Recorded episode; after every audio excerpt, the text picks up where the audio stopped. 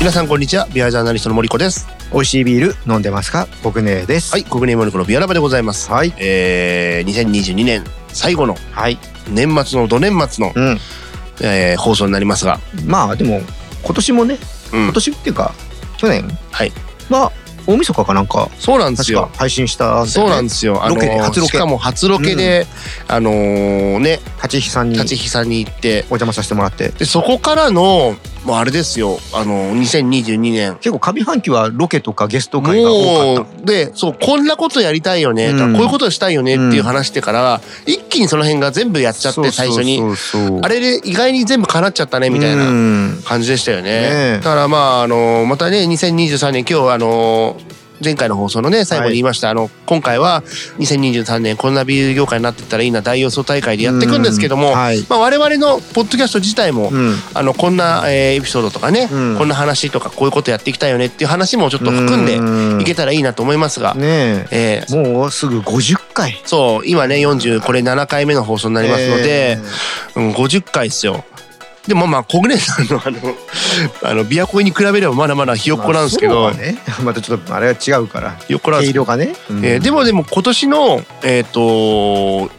1月最初のはい放送が15回目なんですよおーだからもう年間で30回ぐらいやってるすごいね普通だったら月に2回だから24本でしょ、うん うんまあもちろんあの「セカツタ編」とかねあねそういうの特そうい別うのなもものが、入ってね、ますけど入ってきてますからそういうのもね全部勘定されてはいるあでもそれは数えてないからセカツタは数えてないんです入れよてないかあの他の特別編はねゲスト回とかは数えてますけど、うんうんうんはいセカツタは入れてないので、ええまあ、それでいうと本当にだから47に関して15ですから、うんまあまあ30本ぐらいうん今年やってるよって、まあちょっとペースアップした時もありましたよねそうちょっとなんかあのロケとかでいろいろやれちゃってやれちゃってねあ月の3本とかのね月3本と結構多かかったりしましたあかりまらしねたもんね。うんで、あのね、ゲストで言うと、あのクラフトビアベースの谷さん出てきたりくれたりとか、うんあとあのね、横浜ビールの兄貴出てきてくれたりとか、うんあとホッピンガレージもね、うんえっ、と、3回ぐらいやりましたっけジロさんとね小金井に来てい小ただ金い井てとかね、はいあとあの、とんがってるとかね、とんそのがってる辺ともねかもやりましたね。やりましたねはい。あとあのー、コラビールのね、あのあー来ましたね岩本駅の大駅さん、あの、もう夢が叶ってね大木さんとかね、もうあとあの、翔平くんも来てくれたでしあそうょですねあのビアジャーナリスト仲間もねはい。あとなん来てかくれてます、ねなんでもない会になんか野田さんがいたりとか、そうそう あのなんかそういうのもありましたよね。はいまあ、なんかそんなこともねちょっとあのどんなことをじゃあやっていきたいかなって話をしたいですけども、まあまあ年末なんでどうですかあの小暮さんこれ前ねあのほらお仕事あがはいはいはいあるって話だったはよね森子さんはどうなんですか、僕は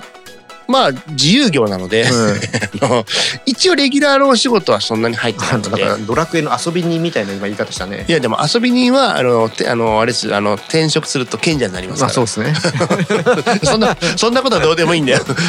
あのダーマ神殿こんなダーマ神賢者殿やだラーマ神殿でレベル30いやそんな話はどうでもいいあのーちょっとねまだ分かんないんですけど、はい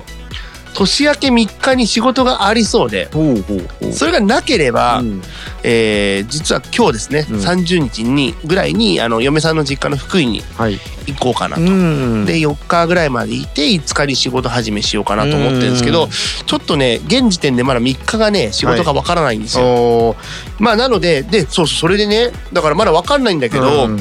今回いつもねだから福井に行く時はうん車で行けないんで雪で雪があるかもしんない、はいはいあの分からないから、うん行きは大丈夫でも帰り降られちゃう可能性もあるじゃない、ないだから一応あの新幹線あので行くんですよ、はいあの北陸新幹線で、ええで金沢に行って金沢にまあもうこの義理のお父さん迎えに来てくれるので、まあ、そこから車でうん福井に行ったり、まあ、金沢にも家があるので、うんおばあちゃん住んでるんで、うんそこ行ったりするんですけど今年なんとスタッドレスタイヤをうんついに買いまして、はいそれもだから初めて買うからうんどう買っていいかが分かんなういんその買っていいか分かんないってのはおかしい話なんだけど初めて買うからはいあのーなるべく費用を抑えたかったんですよおでねあれ普通に買うとやっぱタイヤって高くて安くはないですよねしかもあの普通のタイヤを交換するんじゃなくてほら履き替えるからはいホイールが最初必要なんですよホイーああなるほどルうそうあの今履いてるタイヤが多分パンクしましたとかうんうんすり減ったんで変えてくださいだったらうんうん今のままでいいんだけはどいはい純粋にタイヤだけでいいのねえだけどあの夏用タイヤから冬用タイヤにするってことはホイールごと交換するからホイールが今必要でえはいホイールは金かかるわ結構。んでもう新品でしかもなんかうちのタイヤだとでかいからタイヤがちょっとね大きめなんで、はい1 5 6万とかでもう普通に見積もりでいやこれが僕にとってはすごいインパクトうんあのねあのどっかのね富豪さんとかだったらポンと払うけど、うん僕はちょっと厳しきにでどうしようかなどうしようかなって結局タイヤは新品だけどホイールを中古にしたのうんでちょっとタイヤのメーカーさんのグレードをちょっと下げて、まうんあ、それでもだいぶ止まるんですよそしたらね一応ね7万ぐらいでも半分ぐらいになった半分ぐらいでまあこれやったら手を打とうってことでまあでもこれでほら福井とかうんも金沢とかも、うんまあなんならスキーに行こうっつって越後湯沢とかも車で行けるからいいかなと思ってちょっとまあ3日の仕事がなければあのーこの年末年始にかけて初ドライブっていう感じですねまあ当然ねビールは飲めないんですけど、うんまあでもそれでねあの買いに行けることとかもできるのでいいかなっていう感じですね、うんうんまあそんな感じですね、まあ、あとはもちろんあのパソコン1台あればどこでも仕事ができちゃうので多分つらつら年末年始も仕事してると思います、なるほどはいはいはい。 あの、なんか、あれ、ししっとりしましたけど。 まあ、あのーこんな感じでね、はい今日は、あの、なので、2023年大ビール業界予想大会ということで、やってきますので、あの、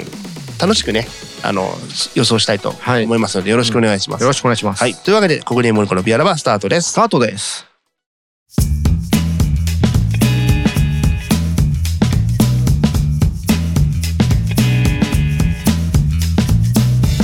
国連モルコのビアラバです。はいお送りしております。えー今回は2022年最後の、えー配信ということで、2023年勝手にビア業界大予想大会、うんなんか毎回タイトル変わってる気がするんだけど、まあはい。 えーお送りしていきたいと思いますけど、まあ、あの、前回ね、あの、放送で2022年、うんあの、予想して、うんそれがどうだったかって話で、まあ、もちろんね、当たってるものもあれば、当たってないものもあればって形でしたけども、まあ、一つはだから、ちょっと継続希望っていうことで、はいあの引き続き大手メーカーさんには、うんあのぜひあの大手メーカーさんの大手銘柄でうん IPA を作ってほしいっなるほどねていうのは、まあ、引き続き訴えかけていこうと。これ今年はビールカテゴリーではまあ例えばそのねメジャーなはい銘柄からは出なかったじゃないですか、はい、まあ、そこから出してほしいっていう、そうねうん、なんかそのまあちょっと遊び心も若干含めて、うんあのーまあもちろんそこは守りたいところなのかもしれないけども、それこそだから前回のねお宮ビールでありましたそのザ・ダブルみたいな感じで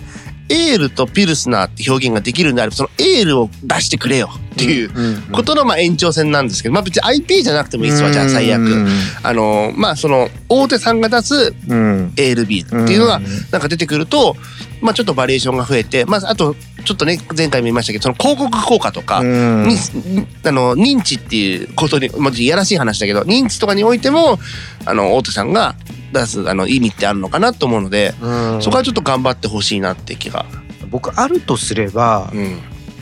メジャータイトルからは出てこないと思っていて、うんただ今年ねサントリーさんがうんワールドクラフトっていうホワイトビール系のうんうんうんうんビール出したの覚えてます、覚えてます、うん実はあのーこれ買う時もうん隣に置いてあって、あれもねファミリーマート限定なんだけど、はいあれバイゼンとは歌ってないんだけど、うんまあ飲んだ感じバイゼンなんでねそうだね、うんうんそうだねでその系統であれワールドクラフトってことだから、あワールドクラフトそっかワールドクラフト、はいね、商品名がおーだから第2弾として IPA スタはイいルがはいあはっいてもおかしくないかなと、そうね来るなら僕そこかなと、あー、うんまあタイトルからしてやりやすいよやねりやすい体制としてね、うんああなるほどそれはあるかもしれないやねっぱりね一番絞り IPA とかうん黒ラベル IPA はやっぱブランドイメージがある のでなかなかそこは難しいんじゃないかなと壁はね壁は壁は高いな高い熱そいっかうん熱い高いううんーんまあそうだよねうん確かにそれはあるよなまあいや飲んでみたいですよ、うん飲んでみたいうん飲んでみたいんだけどまあないだろうなと、はいはいはいはいもう絶対スーパードライ IPA とかないもんあだからスーパードライもスーパードライで一つ完成品だから、はいはいだからもうみんなあれ完成品なんですよねできたらすごいよねスーパードライ IPA ってねインどパうクトはどうやるんだろうなインパクトはあると思いますよ、うんうんでもほらあのー去年の今年のね、うんあの会で僕ハワイ行ってきて、はい海外のあのー一番搾りとうんうんうん海外のあの飲みましたね黒ラメルもどきを買ってきたじゃないですか。はいやりましたねでその時に話したんですけどあの向こうではあの、なんだっけ、ライトとか、うんピュアっていう、うんその同じ銘柄の、あの、違うはいものが出てたりっていう、うんまあもちろんそれは、あの、スタイルの違いはないと思うんだけど、うんただでもそういうのができるってことは意外にその一番絞りっていうブランドとかあのー黒ラベルっていうブランドに対して、もちろん愛着とか誇りはあるだろうけど、ん新んしい挑戦もできるんじゃないかなって気は僕はちょっとするんですけどね。多分そこで言うとやっぱり糖質ゼロとかはいはアいルコはい。ールあ度そっか数そっか下げそっるとか。かライトとかうね、多ん分。そっちだと思うんですよ今あー健康志向の方なるほどね。スタイルではないかなとあだからそれで言うとあで今の話で言うとあの PSB うんうんうんパーフェクトサントリービールリニューアルして、はいまあ、あの大々的に CM とかね、ええ広告もバーンと打ったじゃないですか。はだからやっぱあれで糖質ゼロのビールのあの良さっていうのがすごくあの僕は認知されたと思っててうんもちろんあの一番絞りの糖質ゼロとかのインパクトも当然あったと思うんだけど、うんなんかまだまだそのあれは多分さっき小暮が言ってたそのメジャーブランドのやっぱりそのイメージが強すぎるからそれの糖質ゼロかっていう感じだったと思うの。うんだけど PSB はうん PSB ってブランドがまあもうしかないからその PSB ってブランドのビールでしか僕ら判断できないじゃないですか、うんえっ、と黒ラベルの糖質ゼロってくというと黒ラベルを比べちゃうけど、うん比べるもんがないから、うんあこれは糖質ゼロなのにすごく美味しいねって確かね、うんあうのん試飲した時もなったと思うんですけどそういう形でなんか増えていくってことなのかな他のスタイルとかもメジャーでねうんあるならば別のブランドを作ると思うんですよね。なるほどね、うんそれで言うとサントリーがほら東京クラフトっていうブランドをしっかり持ってるじゃないですか、はい、でもなんかあれって意外にそんなにグイグイ前には出てこない。あれは逆に地域限定なんじゃないですかある程度売れ売れてる売れてあ販売してる場所ああ、だからもこうれ多分あれ大阪とか、うんもっと西の方行ったら多分売ってないんじゃないかなもネットでは買えると思いますけどそうかもうちょっとあれだからあれをメジャーあとか東京クラフトだからね、うんあれをなんかもうちょっとあのリブランディングしてもいいのかなって気これが。が難しいところでこれね実はちょっとえーえーと前回前々回か大阪の話したじゃないですか、はい。でその時に僕一件取材行ったのがうん大阪にうんできたファーイーストブリューイングさん山梨県のね、うんうんうん、うん。大阪直営店を取材したんだけどラーメン屋さんと一緒にやってるところ、はいはいはい。で聞いたんですけどやっぱりファーイーストさんって東京っていうイメあのブランドがついてるビールうのところがあるんですよねうんうんうん。東京 IPA とか東京ブロンドうとか、んうん東京ホワイトとかうん。うんあるんですけどだからそれをやっぱり大阪で売ろうとするとやっぱり東京色が強くなっちゃってはい。ちょっとやっぱりあー鈍いんですってあーなるほどね。まあ意識します意識はするだろうね、うん東京のね。そううん。なのでやっぱ東京クラフトとかをじゃあ向こうで行った時になんで大阪で東京買わなきゃいかんのねっていう今の何弁？関西弁知関らな西い弁？知らないけどなんでやねんとあ。知らんけど、なんでやねんっていうことね。うんでやっぱ気持ちはやっぱり出てくるのかなとうーん、まあそうう、それ、確かにそれはね、言われてなるほどと思いましたね。だかうんら大阪クラフトっていうのが出てくるか、それとも別にもうあれ東京はほクらラ武フト。蔵野工場で作ってるとこもあるからそうだねそ。れあるけど東京のねっていうところでだからそこで出すんだったらやっぱ違うブランド作った方がやりやすいんじゃないかなとそうだかねそうだねうんだからまあリブランディングして、はい新しいの作るってことでね。そうそうそうそうああ、まあ確かにそれはあるか。うん、だからそれだったら IPA はありえるかもしれないですよね。はいはい。うーんなるほどね。なるほど。じゃあちょっとそれは期待しましょうう。ん、新しいいブランドで大手さんが、うんそういうね、IPA とかに挑戦してくれるのかどうかってそいううところ特でにすね。コンビニ限定とかもやってるから、うーんありえるんじゃないかなと思ってて。ああ、なるほどね。うんいや、ちょっとそれは期待したいですね。そうですね。はい。なんか他に、そうですね、何か話題として、なんだろうな。大予想大会。まあ、あの、ブルワリーの数は確実に増えていくだろうっていうところなので、うんまあそこはもう安定の、 あの、まあどれぐらいのね規模で増えていくかっていうのはちょっと何とも言えないですけど。はいうんでしょうし、あとはね、イベントっていう話とかもね、あの、また、あの、年明けだと、うんふるさと祭り東京とかね、うんあとおそらく春の欅祭り、うん欅ビール祭りは行われるでしょうっていうところとあとはまあ結構他のビアイベントとかもね、うんちょくちょく復活してるのかなって感じがするのうでん、そうですね。だ戻っては来てますよね。開催っていう形で戻っては来てますよ開ね。催は多分するから、うんあとはその中のレギュレーション、そうですね。そこがそのコロナ前のもなものでいけるのか、うんある程度その制限がかかるてくるのが。で、制限がかかってきちゃうと当然、ブワリーとかねうん、大会主催者にとっても利があるかどうかってういう、んそのやる意味がどこまであるのうんただね、赤字になってまでやることじゃないし、っていうことで言うと、そこの制限がどうなっていっちゃうのか。だから、やっぱりその、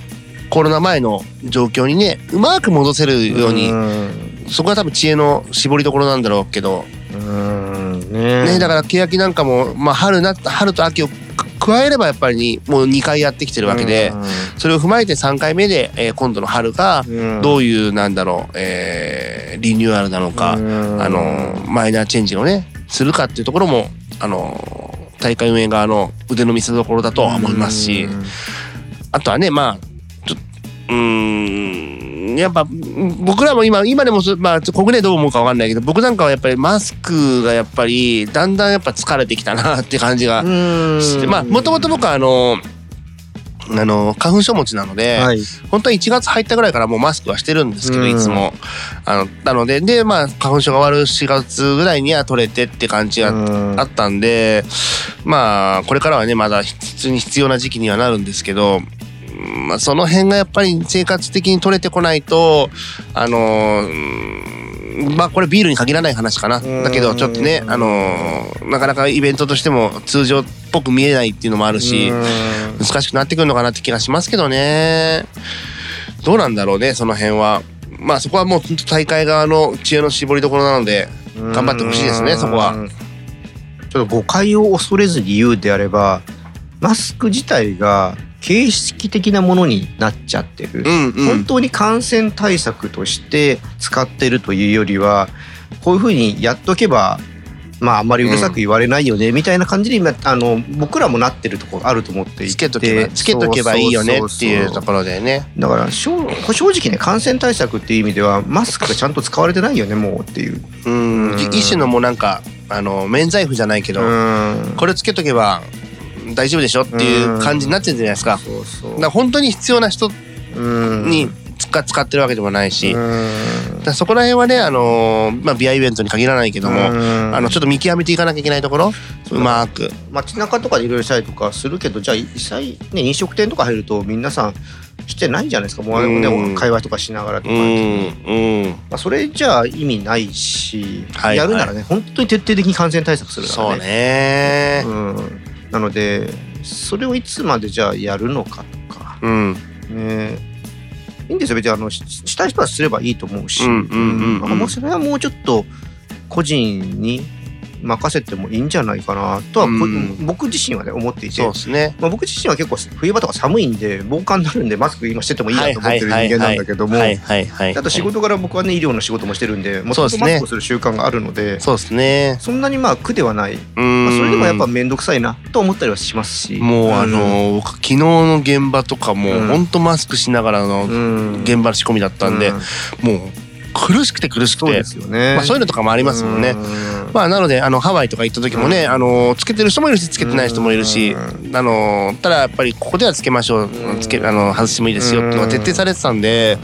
なんかそういうふうに日本もうまく緩くなっていけばいいかなって思いますけども、ままあちょっとあの、まあ、マスクの話はまあこれぐらいにあそうですしておねきビーま ルし番て、組ですかそらうねそうそうそうであとはまあそうですねえっ、と来年、はいえー2023年、まあ、こんなビールが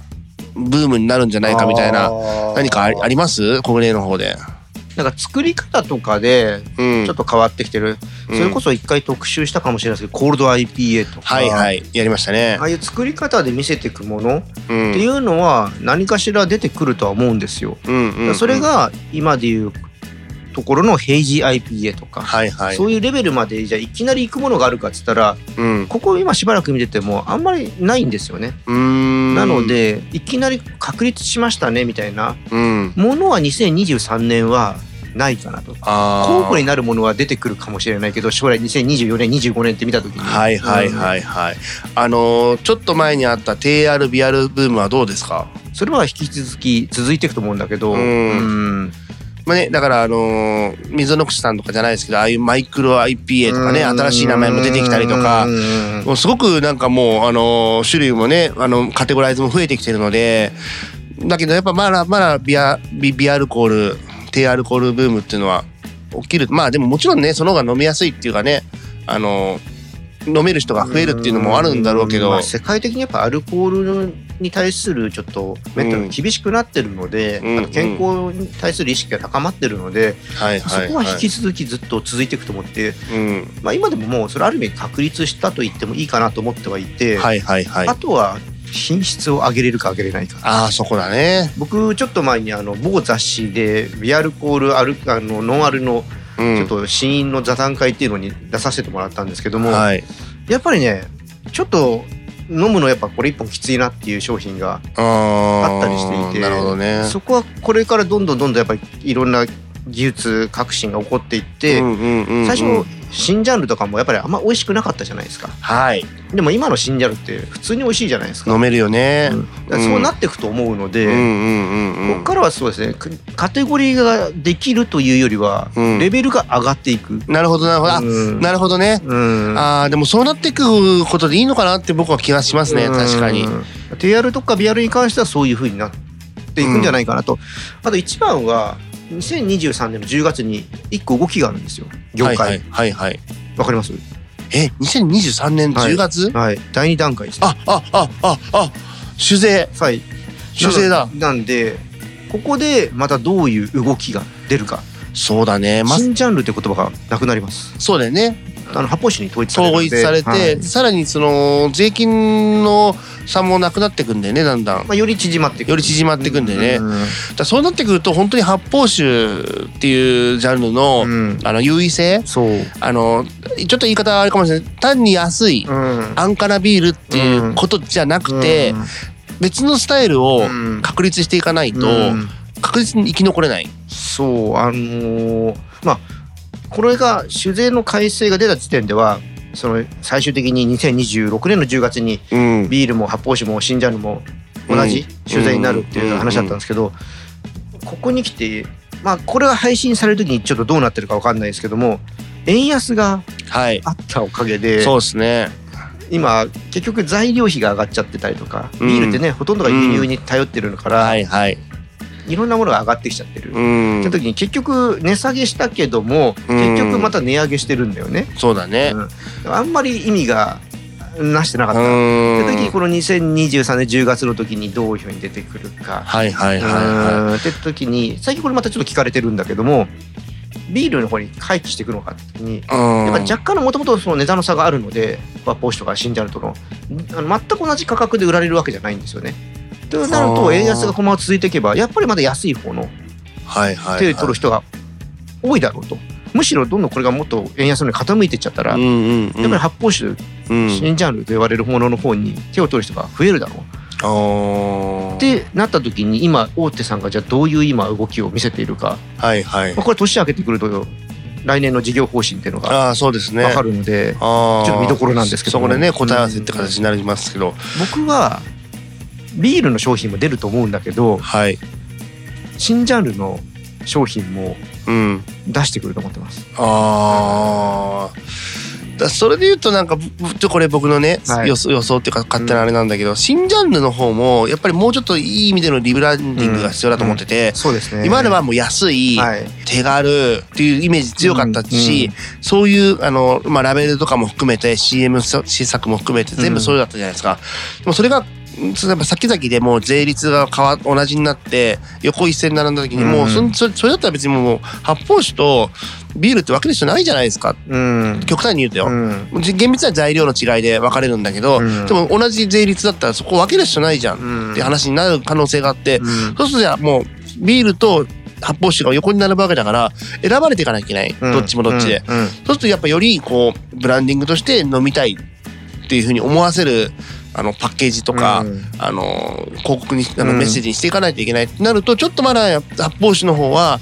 そのそこが弱いかなっていう感じがちょっとあって。ねこの間これもちょっと札幌ビールさんにちょっとうん話をした時に、うんうん、ずるい歌い文句の新ジャンルがあそこあるんですよ、札幌うん、札幌札幌の新ジャンルというと、えっ、となんだっけあ出てこないえっ、とまなあんだっけ麦とホップとゴールドスターっていうのがあるんですけどあーそうだそうだそうだゴールドスターだゴールドスターの歌い文句が黒ラベルの麦芽と恵比寿のホップを一部使用してますあー書いてあるねこれ はずるいよねって話をしたんですよ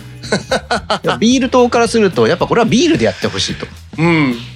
そこでやられちゃったらみんなそっち行っちゃうじゃんってっそうね。そうね。ていう話を札幌さんとしてたんですけど、うーん。でも本当そういうやっぱ強いと思う、ね。今の話多分そういうことだと思うんですそうそうそうそう。んだったらそれ買ってみようかなって思う人か、そうあとはあのーまあすごいポップなイうんイラストとすごく重厚感のあるイラストだったらうん重厚感の方取っちゃおうかなとかってやっぱあるじゃないですうか。んだからそれを伝統的なあのー例えばキやっぱキリンの一番絞りとかとかあのークラシックラガーとかのあのキリンのねうん伝統的な柄ってのはすごはくいやっぱり重厚感があるし。うん黒ラベルの星マークとかもすごく重厚感があるし、うやっんぱそういうのをあの継承してるものっていうとやっぱ取りやすいけどいろんなねものによってはこうちょっとポップな絵だったりするじゃないですか、うんそうするとちょっと安っぽく見えたりとかっていうことで取りづらいとかっていうやっぱそういうとこもねビールのとかその発泡酒の味以外でうん選ばれていく材料になるのかなって気が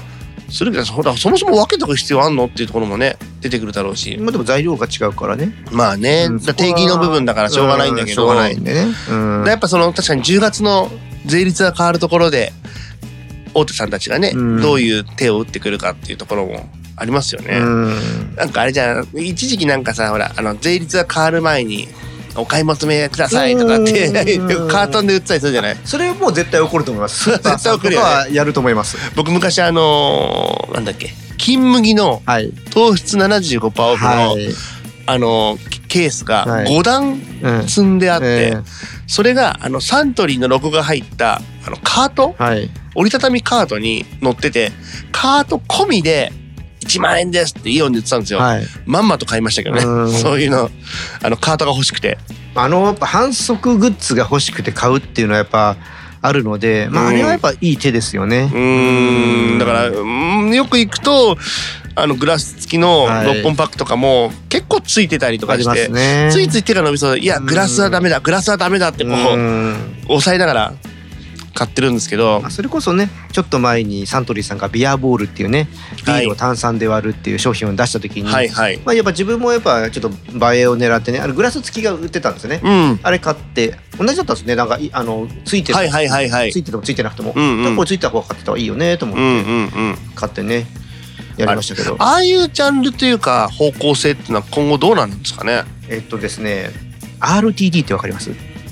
あ文字だけ見たことあレるデけィどートゥードリンク要はハイボールとかチューハイ、はそのまま飲めるってやつ、割るお酒をそのまま噛んでそのまま飲めるってやつ、うんレディートゥーこれが、まあ、要はずっと伸びてるわけですねはいはい業界ははいはいはいであれはあビアボールって真逆なんですよね自分でやんなきゃいけない、でうんうんうん自分でやる楽しさはあるんだけど、うんうんうん毎回それをやるかっていうとやっぱ人って面倒くさい嫌いなんですよ、うんうんうんうん続かないと思うんだよねなるほどね申し訳ないないけどでで面白い飲み方ができるんですよあれはうんあそうなんですロかックで飲んだりとかストレートで飲んだりとかああそういうそういうことねはいあそうかそうかホッピーうはん逆お酒にホッピーを入れるんだけどうんもうビアボールはあのー液体自体にお酒が入ってるわけですねそうです16%のビールでそれを炭酸水で割る割るまあ炭酸水じゃなくてもちろんいいんですけど、うんうんうんうん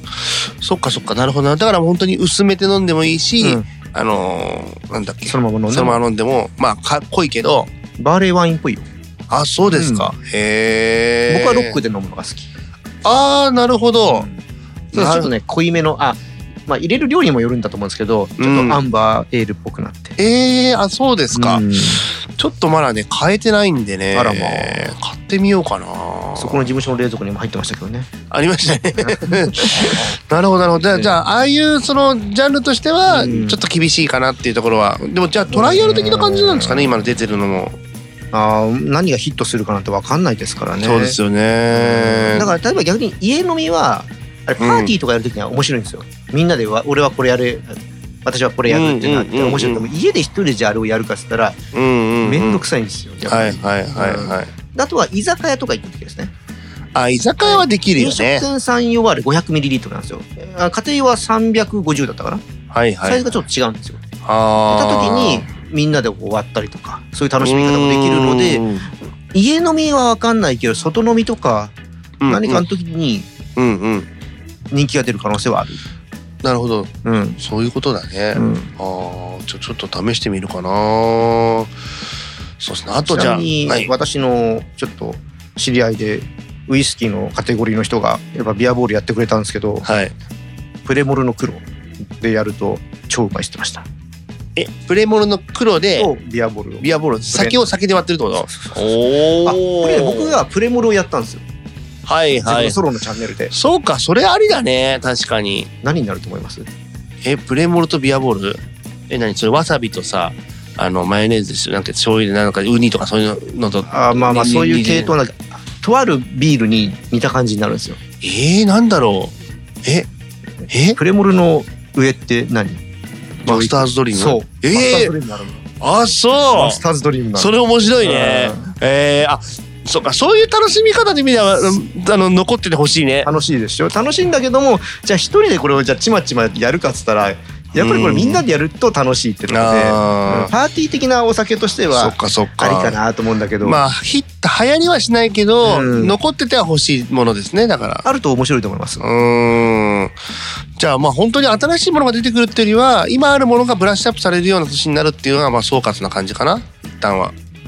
何か新しいなんかだ出るとするとうん、楽しみ方なんです多分味じゃなくてあー、そっかそっかそっかそっか。うんだからそういう意味ではまあもうもう割とキャンプとかのねああいうグラウラーとかも確立されてきてますけど、うんまああれがもうよりこう実践的になっていく形なんですかね新しいものが出てくるっていうよりは今あるものがこう、う洗練されていくというか紙合わサーバーとかあったじゃないですかはいはいあれがもっと簡単にできるようなものになスーなパるとーか神泡サーバーねとか、とかうん、あジーョッキ缶がもうちょっと進化するとかあージョッキ缶ね、うんジョッキ缶はでも他社からもああいう形の出てくるんですかね今後まあせんもちろん可能ね性はあるから昔は容器戦争って言ってああいうのあったんですよ、はいはいはい、うんなんだっけあの二層になってるやつとかなんかあったよね、うんなんかねあの教科書みたいなの見てた気がするけどそうなので、まあ、そういったとこに行くかうんどうか、ううんんこそうねこはちょっと、うん、読めないとこではある、確かにそれで言うとやっぱ年始のあの各、えーうん会社さんの年始のあの方針発表はい、はちょっと楽しみですねまあなんか某ビール会社さんは楽しみにしててねとか言われてます、、あそううんへえまあそれが自分の期待に乗るのか乗らないのか分かりませんけども、まあまあそうだよね、えーそうだよねいやでもそう言ってくれるってことはまあなんか自信があるってことだから、まあそういうことなんだと思うんですよねえそこはちょっと楽しみにしたいですけど、うんはい国連さん的に2023年の何か予想はもっとねちょっといろいろブルワリーできてるんではい2023年はいろいろ回りたいですねあーでもそれはねそうですやねっぱね大阪行っていろいろ見て回った時にやっぱりこう現地行って見て、うまあ、ん、話せれば話してうん、っていうあのね現場感そうですねそこはちょっとあのもっといろいろ味わってでそれをまた皆さんに魅力を伝えていきたいなってのは思います。じゃあそこはやっぱねあの MC 国連としての MC ではなくていいんだけどあの すあのねあの有名ビア MC の国連さんとしての、うん あとはね久々にロケ行きたいですねああ行きたいねかあの下半期は全然行ってなかったのでそうですね、はいそうですそうですもともと欅とかもね秋でやろうって言ったのに僕はちょっとあ足痛めちゃった できなかったりしたのでそうですよ機材,、はい機材持ってったのにとかねもうじゃあ取材に行きましょう取材まずはね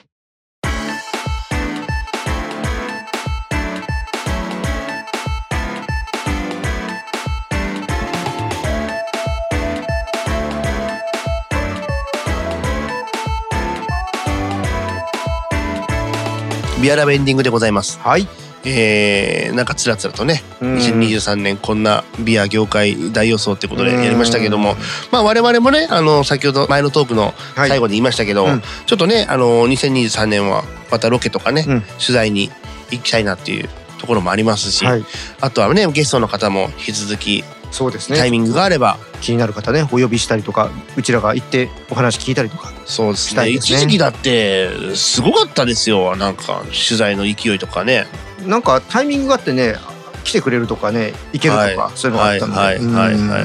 いいろんなね方に出会ったりしながら、うんまあねあのイベントとかもね行われるそういうタイミングとかもいいでしょうし、うんスタッドレスタイヤさはい履いたんならさはい熊狩りに行けるじゃん熊狩りに、熊狩りなうん熊狩り熊狩りうん、行けるけど、うんえでも俺飲めないっすよ泊まるか、 ええそれもありだねでもね、うん確かにね、うんまあ、あの、いや、熊が降りてきてくれるかもしれないから、下に。里に、里に。あーえでもあのあのクマはしょっちゅう降りてきてるじゃないですか。あ、そうそうそうそう。まあ、何の熊かっていうのは、ちょっとまた、あの、 皆さん想像していただいて。はい。まあ、それもね、できると思うので、うんあの、そういうのもね、引き続きやりながら、あのーまあ、でも本当に、取材にね、はい。今まで車でしか行けなかったとことかに、うんあのそれこそ行くことねも富士吉田とかね。あー、うんあっちの方もねのんちゃんとこもね、行きたいんすよね。うんあの森子さんのねあのビアジャーナリストアカデミーの同期同生期がですけどね。作ってるところとかね。いまだになんか全然機会がなくて、うん行けてないので、うんまあちょっと寒くなるんでねこれからねあマッチはね あのどううんタイミングがまた考えますけど、はいちょっとそういうのもねチャレンジしていきたいなとそ思いうまですすのねでまた小舟さん引き続き来年もよろしくおお願い付き合いいしたまだきてす。来年もビアラは続くのだろうかどうなのかえやるでしょやれる限りはね。うんまあだねね俺の相手が誰かはまた別の話ですけどあまたそういう 話する。あまいやいたまた改いやいやいや変期また改変期のその話。改 あのあ大体あの4月の改編のお話はこれぐらいから始まりますんであの年末ぐらいにはあのもうちょっと レギュラー剥奪の話4が月の話をしますのでそう。あの個別にまたじゃあご相談ということで、はいよろしくお願いします。はい、あれじゃあということでねねはい、またビアケンクイズの方やっていきましょうか。ちょっとちょっと動揺してるでしょ。ちょっとね。あそうですか。いやいや大丈夫です。はい。そう。はい、じゃあ今回の問題題いきたい行とき思まいしょうま行きす。ましょう。はい。問題。アイルランドのキルケニー。これわ知ってます？キルケニー。キルケにわかりま。す。はい。はい、キルケニーの説明文として誤っているものを次の選択肢より選んでください。誤っているもの。はい、い、きます。1、アイリッシュレッドエールである。うん2、ギネス社が開発した。うん。 3、キルケニーは地名である。4、カラメルモルトが一部使われている。さあ、どれでしょうか。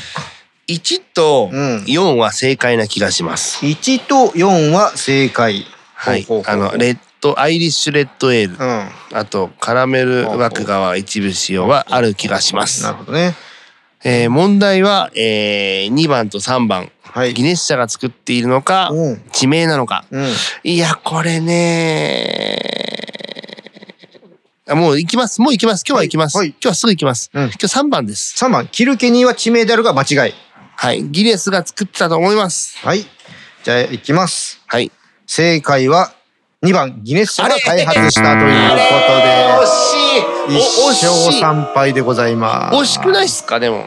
そうああとねまあそうちょっと惜しいっていうのが理由があってえじゃあちょっと解説させていただきます、はい。えーキルケニーは1710年にアイルランド南東部の都市キルケニーにあるセント・フランシス・アビー醸造所が作ったアイリッシュ、はいえーレッドエールということで、はい。ただですね1960年代にこの醸造所がギネスグループが所有することになりましてうん。うん今では、えーディアジオ傘下のブルワリーとなっております。うんということでまあちょっと惜しいっちゃ私の惜しい。なんかね、いや、キルケに行ってギネスと関わりあるんだよなっていううる覚えがあったんですよ。なんでそうですね1960年代からはこうギネスのグループに入られたということで。うんそうまですあ最初はねち。ょっと違ったと、はい。ね、ちょっと美味しいビールなんですけど残念ながら今日本ではちょっと取り扱いがなくなってしまったということで、いきにいきなりなくなっちゃって、まあ、まあいきなりっていうかその前まで普通にね、うんアイリッシュパブ行くと大体キルケに置いてあったんあでっすたんけですどけどねあの新宿とかだとねあのライオンさんの2階とかのアイリッシュとか行くうとんね普通にキルケに飲めたんあでっすけたんどですけどねで急になくなっちゃったからちょっやっとぱねこ寂しいの。タイプがねやっぱ売れ行きがあんま良くないらしいんですよね。あーだからそれこそさっきの小姉さんが、うんあの言ってたあの前回かな言黒ってビーたルのね黒ビールとかの話とかもそうだしやっぱり確かにあの普通のあのビルスナータイプがうんもうこれだって思ってる人うにんとってのキルケニーうんの受け方はまた違うと思う。でもね食事に合うんだけどねいろいろあの茶色い飯にあ ーあのいい意味でうん邪魔しない。邪魔しない。あのすごく馴染みがいい。うんねそれすごいあありますよねう。んただすごい残念なんです。だからあれとフィッシャーのチップスとそうかそうそうそうそう、もうね美味しいよね。ハンバーガーとかさハンバーガーとかね。もねう何の主張もなく男子大好きだジャンクフードにはもう、はいはいはいはいいんですけどねこういうビールねえ本当にいやうん本当に残念ですけどまあまたねはいどっか銘柄がねうんあのどっかの会社さんが扱ってくれることを願いつつそうですね、はいあとはどっかねイギリスで言うともう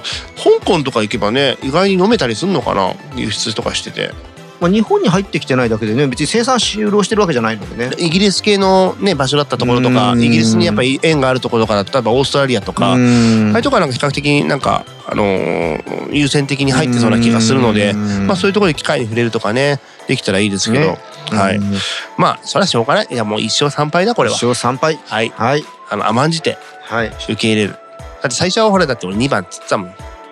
あ言ってなかったうん似てない